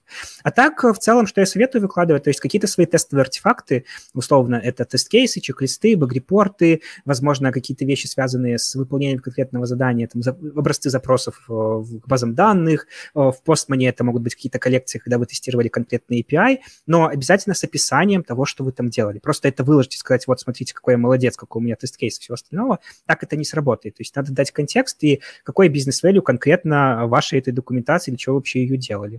Типа такого что-то. А выкладывать, ну, для себя просто решите, что лучше. Посмотрите, может быть, варианты тестовых заданий, что спрашивают в тестовых заданиях, и тогда тоже подумайте, что можете из этой документации вложить, чтобы точно понимать, что... Ну, я точно знаю, что там тест-кейс, например, часто пишут. Да. Либо анализ требований какой-то делают, но это такое себе анализ требований, выкладывать какие-то несоответствия, которые вы нашли в задании. Но артефакты самый лучший вариант того, что вы можете вообще приложить. Супер. Павел спрашивает, уважаемый Артем, здравствуйте. Где найти практические работы по тестированию? Ну, мы про это сегодня вроде говорили, если я правильно понимаю вопрос. Да, много про это говорим, да, как можно вообще по-разному, собственно, себе найти тестовые, практические работы по тестированию, начиная от делания уже чужих, может быть, тестовых заданий и заканчивая тем, что вы выбираете компанию, куда хотите попасть, и тестируете ее продукт, и прикладываете это к отклику, например. Так, мистер Ритолк спрашивает, как не прокрастинировать? Это, знаете, вопрос века, если честно. Вот, второй вопрос у мистера Ритолка, поможет ли технический вуз при поиске работы? Ну, конечно, в IT технический вуз – это база, которая вас, в общем, отсекает от всех остальных, у кого нет технического вуза. Это супер, супер история, конечно. Если у вас есть возможность закончить технический требование. Вуз. Да, да. Даже вакансия, чтобы у вас был технический вуз и образование. Да. Ларри спрашивает, как попасть к вам на платный разбор резюме? Если вас интересует мой платный разбор резюме, у нас есть на Hello, New Job, значит, на сайте вы сможете посмотреть и купить платный разбор резюме с моим консультантом. Артем, есть ли у тебя платный разбор резюме? У меня нет платных разборов, я вообще не занимаюсь индивидуальным консультированием, ребят, менторством, но вы можете вот в Джунохабе, который будет у Киры в описании, перейти и найти там специальные темы, разбор резюме. Кидайте свое резюме, только, пожалуйста, уберите все свои персональные данные, чтобы потом не было вопросов. Да. Вот. И там ребята, эксперты, не эксперты, просто подскажут вам, что можно сделать. Очень полезно, таких чатов несколько есть по QA, и можно использовать бесплатно совсем. Это очень круто. КУА Артем Соколов пишет. Спасибо большое за эфир, за ваши наставления. Окончил курс у КУА-инженера, уже 3 месяца еще работаю, но пока ни одного собеседования. Буду редактировать резюме сопроводительное. И, Артем, пожалуйста, найдите возможность получить какой-нибудь топ-опыт. То есть портфолио, собирайте портфолио, пожалуйста, не только редактируйте резюме. И нетворк, пожалуйста, тоже возьмите в себя в руки и всем, кого вы знаете, прям напишите. Даже если вы думаете, да зачем мне этому человеку писать, он какой-нибудь вообще далекий отойти. Напишите, расскажите про себя и попросите иметь в виду, напишите коротко там, чтобы человеку было легко переслать ваши сообщения кому-то еще, чтобы он не придумывал про вас, кто вы, зачем вы. То есть я тестировщик, я могу быть полезен для таких-то бизнесов, для таких-то сайтов, я делаю вот такие штуки. Если не сложно, расскажи про меня, имей меня в виду, я готов работать за очень небольшие деньги или даже бесплатно. Например, так. Алекс пишет, вопрос, 2 года опыта в тестировании, стоит ли менять работу каждый год, чтобы копить опыт дальше и больше? Вопрос прекрасный. Да, вопрос прекрасный. Все зависит от того. Он нелогический. Подожди, он нелогичный. Стоит ли менять работу каждый год, чтобы копить опыт дальше и больше? Почему для того, чтобы копить опыт, надо менять работу каждый год? Я не понимаю, почему. Я не знаю. Каждый год точно нет такой какой-то статистики, что если вы каждый год... Наоборот, джоб-хоппинг есть такое понятие, которое очень любят нанимающие менеджеры. Будете скакать и не любят это.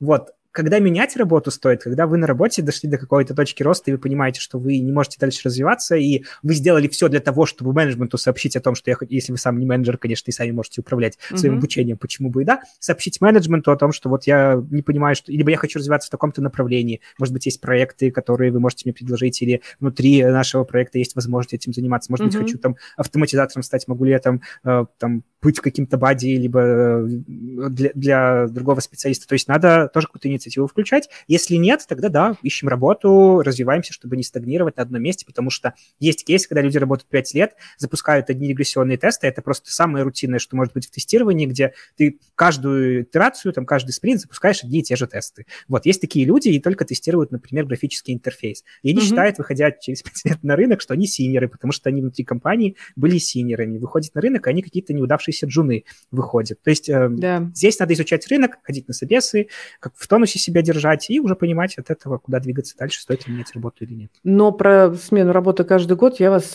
предостерегаю, потому что это действительно выглядит как то, что человек как бы не может нормально прижиться в коллективе. Например, у него проблема с софтами, или он не умеет доводить проекты до результата, потому что, как бы первые 3 месяца вы как бы только адаптируетесь, начинаете на более-менее нормальный какой-то результат, по мнению работодателя, выдавать где-то через полгода работы только. То есть, а сделать что-то серьезное, и как бы это не очень круто. Классно, когда видно, что кандидат растет внутри компании, то есть растет профессионально, делает более сложные проекты, может быть, переходит с одной роли на другую, с грейда на грейд. Это, как бы характеризует кандидата как интересующегося, который как бы... Что хочет работодатель, чтобы вы пользу ему принесли, чтобы вы как бы были полезны как профессионал. Поэтому, как бы год это очень мало. Так, Артем, к тебе вопрос от Анастасии. Уважаемый Артем, что бы вы мне посоветовали? Как найти себя и понять, что это твое? Мне 21 год, и я в растерянности. Ой, не знаю. Это такой сложный вопрос. Ты упоминал про профориентацию от EPAM, мне кажется. Да, но можно в EPAM, в Anywhere, вот этом клабе попробовать пройти профориентацию, если вы хотите себя найти конкретно в тестировании, и либо в любой другой области войти, не конкретно в тестировании, но войти. Попробуйте пройти, возможно, выйти какие-то реальные советы. Я вот не уверен, там есть какие-то роудмэпы. Было бы здорово, если бы они там еще давали какой-то роудмэп по развитию. Кстати, тоже хорошая штука. Если вы только начинаете там интересоваться какой-то профессией, загуглите «Дорожная карта развития там, тестировщика, разработчика, либо еще кого-то». Есть хорошие схемки, которые можно брать и просто вот по пунктикам проходить, что вам нужно изучить. То есть такие варианты. Изучите, в общем и в целом, информацию про различные направления в IT, дорожные карты, и пройдите этот тест на профориентацию, а дальше уже будет видно, куда вы там трудоустроитесь, что будете делать. Да. Захар спрашивает, стоит ли стучаться со стажировками в геймдев? Со слов ментора, это практически дорога в один конец. Специалистов из геймдева не берут в веб и мобильное тестирование. Вот это, значит, интересно, да, что ты скажешь по второй части, а я скажу, что в геймдев вам имеет смысл стучаться, если вам нравится геймдев, в смысле вам игры нравятся. Туда, кстати, конкурентное преимущество будет, если вы прямо играете, если вы геймер.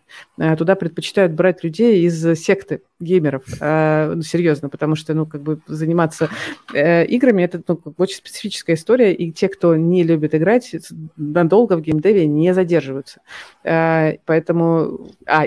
кстати, довольно часто даже не с супер, может быть, большим опытом, но с большим желанием, мотивацией работать в геймдеве и с хорошим геймерским опытом, есть шанс попасть в геймдев выше, чем, например, в какую-нибудь другую историю. Вот. Но вот по поводу того, дорога ли это в один конец, Артем, лучше ты тут ответишь для меня. Ну, я, наверное, как соглашусь, что геймдев достаточно специфическая отрасль и разработки, и в целом тестирования. Это, само собой, общая база у нас одинаковая. То есть стать геймдев-тестировщиком, в принципе, могут ребята с базой, которая есть у всех. Здесь проблема в том, как вот пишет Захар, что далее вы будете сконцентрированы только на тестировании игр, на механиках и на такой истории, которая там конкретно для этой области, для этого домена релевантна.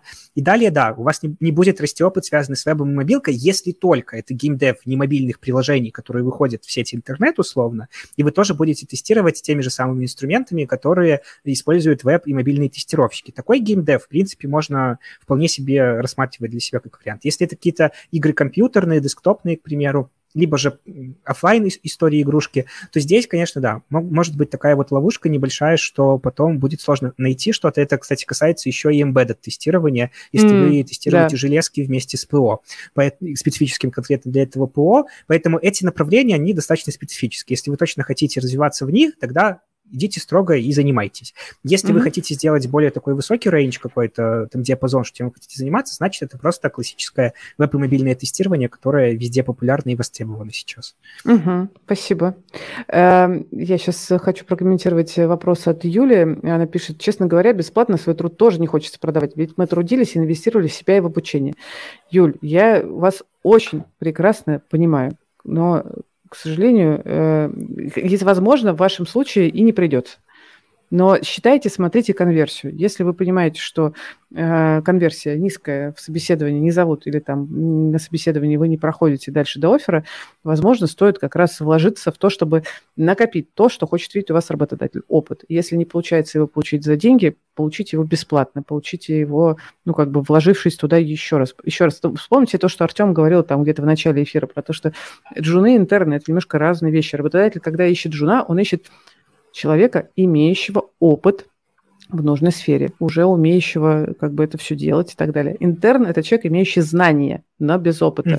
Вот. Это очень разные по количеству времени и ресурсов люди, в которые нужно вкладываться по-разному. То есть в интерна там просто нужно вложиться. А работодателю сейчас фокус на экономии, на денег, средств и всего прочего. Поэтому хотите быть более конкурентным, накапливайте опыт любым способом.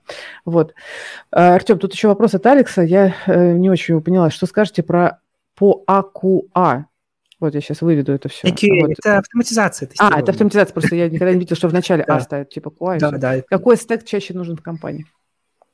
Ой, тут такой вопрос. Во-первых, я не автоматизатор, поэтому то, что я буду говорить, это не совсем экспертное мнение. Да. Но нет, я буквально в двух словах скажу. То есть здесь все зависит... Во-первых, язык программирования самый популярный JS, Java, Python. Выбирайте любой, который вам нравится, пишите на нем. Не прогадайте из этих трех языков программирования. JS, может, сейчас немножко такой более трендовый, хайповый. Везде его там стараются внедрить. Фреймворки, все дела. Вот. В целом, языки программирования очень часто выбирают конкретно под проект, на котором вы пишете, потому что проще потом с девелоперами тоже работать, и не всегда это будут... популярные решения на рынке. Сказать, что вот точно там какой-то там язык будет работать, нет. А что там вообще, может, я не то вообще говорю? IQA, какой стек чаще всего нужен все, понял. Mm-hmm. Мануальное тестирование знать нужно обязательно 100%. То есть те, кто автоматизаторы, которые не знают мануальщину и далеки от бизнеса, это, я считаю, просто какие-то нахлебники. Вот, и им нужно разбираться и в этом. Они умеют проектировать нормальные тесты, не понимают, как это работает, тест-дизайн, тест-анализ, все дела. Вот, и плюс язык автоматизации какой-то, плюс фреймворк. То есть вот эти вот дела выучиваете, паттерны автоматизации для различных видов там приложений. Все. Ну, курсы это все дают. В принципе, самостоятельно тоже можно изучать, но по тестированию в открытом доступе на русском языке автоматизации очень-очень мало информации, к сожалению. Но на Udemy и на Stepik много-много разных курсов. Супер, спасибо большое. А вот еще вопрос явно к тебе. Порекомендуйте, пожалуйста, сайты тренажера. Сайты тренажера, ну вот, условно, то, что я сказал, заходите вот ко мне, и там... Да, у меня на сайте есть 50 тренажеров, заходите, выбирайте любой и тестируйте. Супер. Идите к Артему на сайт, там все есть. Класс. Да, там. Так, Килл пишет, а я все свои проекты диплом выложил в резюме, не спрашиваю, что со мной будет. Ничего не будет, хорошо, что выложили. Единственное, что рекрутеры и нанимающие обычно не любят, если вы указываете в резюме обучение как опыт работы. Обучение не является опытом работы, и это невероятно бесит. И ты такой смотришь, заходишь, такой, а там, значит, человек, ты 4 месяца на курсах учился. Думаешь, окей, и что? Ну, как бы, это не то, что ждет работодатель. Вот. А вот Андрей спрашивает, как вы считаете, и чат ДГПТ, ChatGPT, подобные системы скоро смогут оставить нас без работы? Какие прогнозы? Ребята, да что ж такое-то?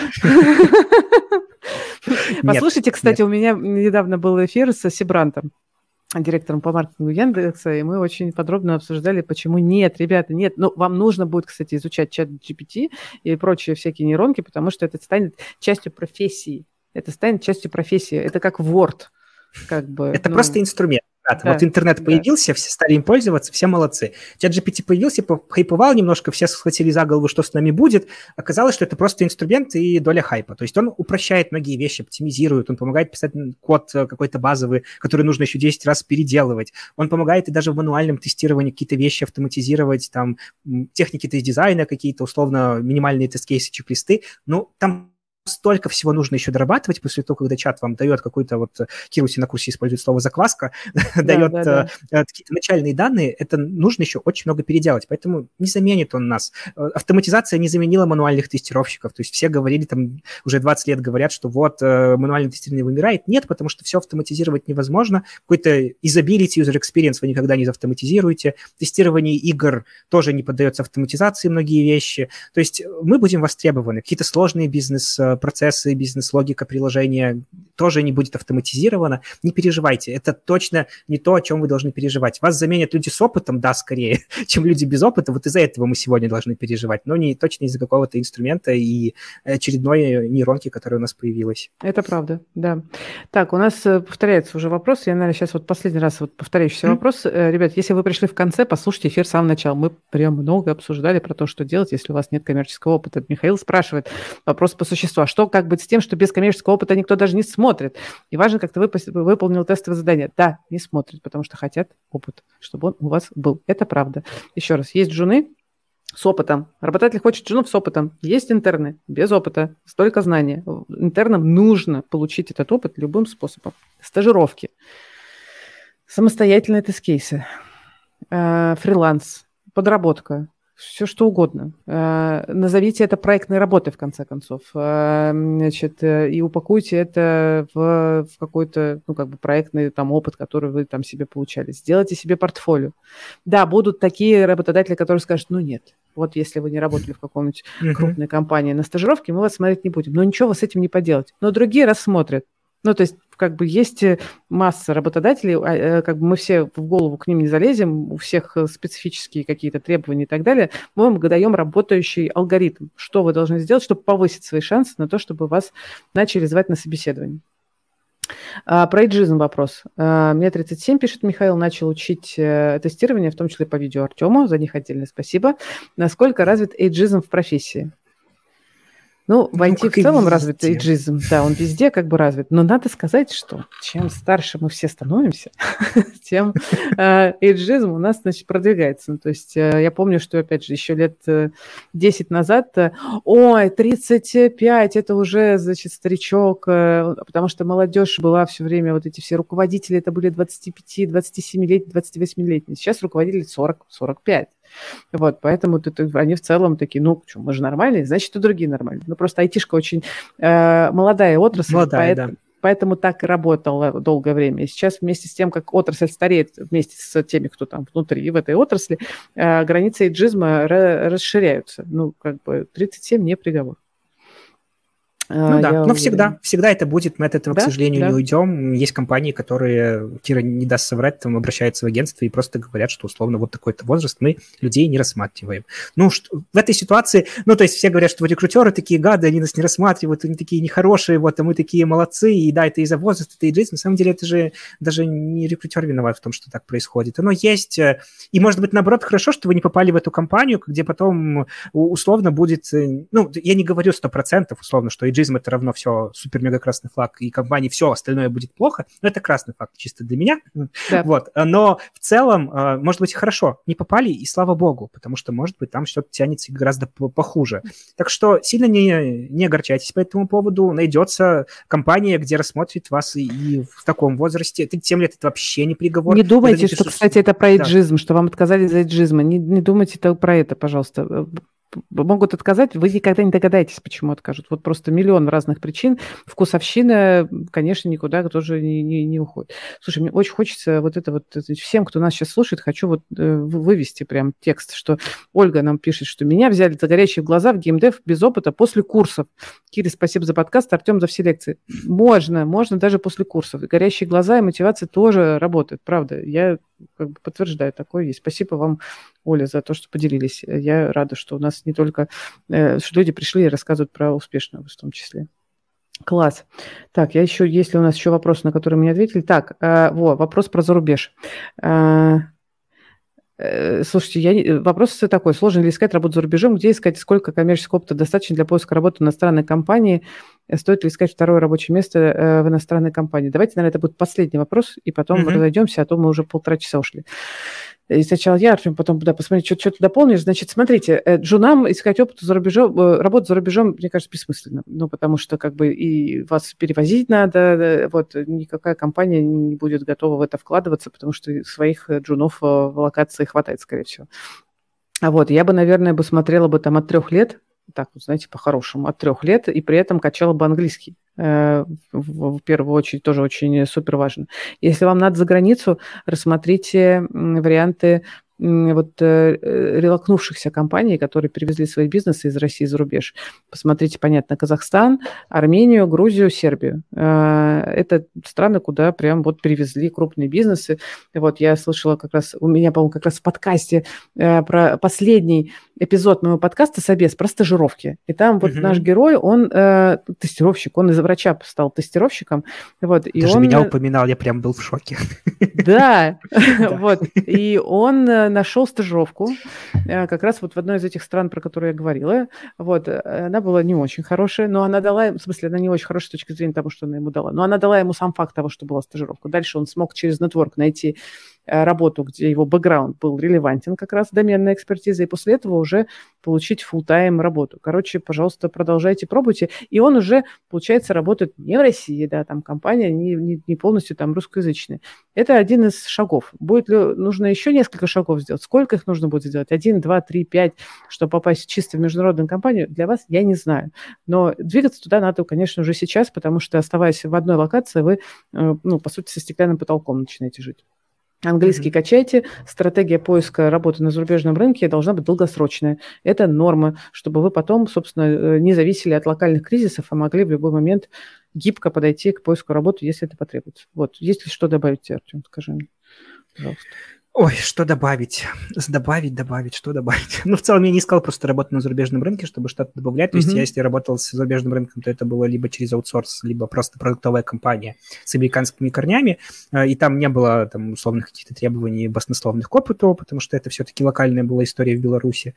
В целом, надо поизучать рынок, то есть зарубежные компании-то они, это такое растяжимое понятие, вам нужно изучить конкретно рынок, какие требования к соискателям есть там, просто сразу для себя вы должны понимать, что если вы здесь middle senior, то, скорее всего, в тех локациях вы будете не такого рода специалистами, и тоже нужно подумать, что как вы будете относиться, по крайней мере, в грейдовому, этому, господи, как он называется-то, не апгрейду, а наоборот, даунгрейду. Как вы будете к этому относиться чисто психологически. Но в целом-то зарплата у нас будет повыше. То есть изучайте конкретные аспекты там, локалей, в которые будете находиться, рынка, потому что многие почему-то считают, что вот все работает как в России, все работает как в Беларуси, но у каждого рынка есть свои особенности, есть свои требования и так далее. Просто задать вопрос в пустоту, что есть зарубежные компании, как туда пойти. Кира дала вам варианты самой быстрой вот этой релокации в ближнее зарубежье, которые можно рассмотреть. Вот Кипр еще, кстати, можно рассмотреть как вариант, ну, опять же, если Кипр еще будет заморачиваться с... дорого релоцировать. Дорого релоцировать. Ну, вот такие первые страны можно. Дальше уже вы релоцируетесь в одну страну, поработаете в иностранной компании, у вас уже будет опыт, может быть, международный, и вы уже сможете с этим опытом откликаться на какие-то более интересные предложения с более богатым, и тогда, да, смотрите дальше, куда вы там хотите. И главное, качайте английский язык, как сказала Кира, это самый главный язык для айтишника, то есть никакой там язык разработки в первую очередь, а в первую очередь английский. Ну что, спасибо вам огромное. У нас в пике нас 300 было, сейчас 200 нас слушает. Вам огромное спасибо, что пришли и слушаете, и за фидбэк вам спасибо большое. Я комментарии читаю и улыбаюсь все время. Спасибо. Значит, что полезного от меня? Значит, Артём уже говорил много чего, что у него полезного, и мы тоже это все выложим. От меня, пожалуйста, там, послушайте подкаст «Собес». Он про то, как искать работу. Вот реально алгоритм поиска работы. Мы разобрали все по полочкам. Начните с первого эпизода. Вот. Второе, если вдруг вам нужно будет... понять поглубже это все, у меня в сентябре будет стартовать второй поток курса про поиск работы. Вот Hello, New Job. Вот это, наверное, самое главное, что я вам хотела сказать. Я еще выложу, наверное, тоже ссылку на наш канал с вакансиями для джунов, вот, и с вакансиями для КОА. У нас есть два канала, где мы прям собираем эти вакансии со всего интернета и с нашего гигджоба. Вот, Артем, давай теперь, что ты рекламируешь? Что тебе надо сходить? Что я рекламирую? Да. Ну, в целом, заходите в первую очередь на мой YouTube-канал, там есть все необходимое по поиску работы, и по тому, как стать тестировщиком, и в целом, как работает айтишка, про адаптацию, онбординги, процессы пересмотра зарплат. То есть у меня больше 200 видео на все. То есть я не стеснялся записывать полезный контент, поэтому пользуйтесь на здоровье. У Киры под видео. И тоже есть ссылки. У меня под видео тоже будут ссылки на мои какие-то другие более специфические каналы, которые интересны тестировщикам. Что я хотел еще сказать, не бойтесь нетворкинга. И, кстати, хорошая штука, менторы. То есть мы сегодня про это не говорили, но если вы ощущаете, что вас недолюбили на курсах, вот, либо вам нужна какая-то поддержка, можете попробовать найти менторов. Есть бесплатные, есть платные менторы, есть различные там организации типа Women in Tech какой-нибудь, которые тоже на бесплатных началах там помогает девушкам, женщинам. Вот, то есть поищите такие тоже альтернативы, проходите на такие сессии, изучайте других коллег ваших, там, не коллег, моих коллег-блогеров, в смысле, тоже пытайтесь найти информацию из разных источников, и не бойтесь, и не ленитесь, и проводите какой-то анализ и включайте свои мозги, потому что для тестировщика это очень классная штука. И мы говорили вот про нетворк, все-таки я хочу еще закончить, что самое главное качество тестировщика – уметь говорить ротом своим.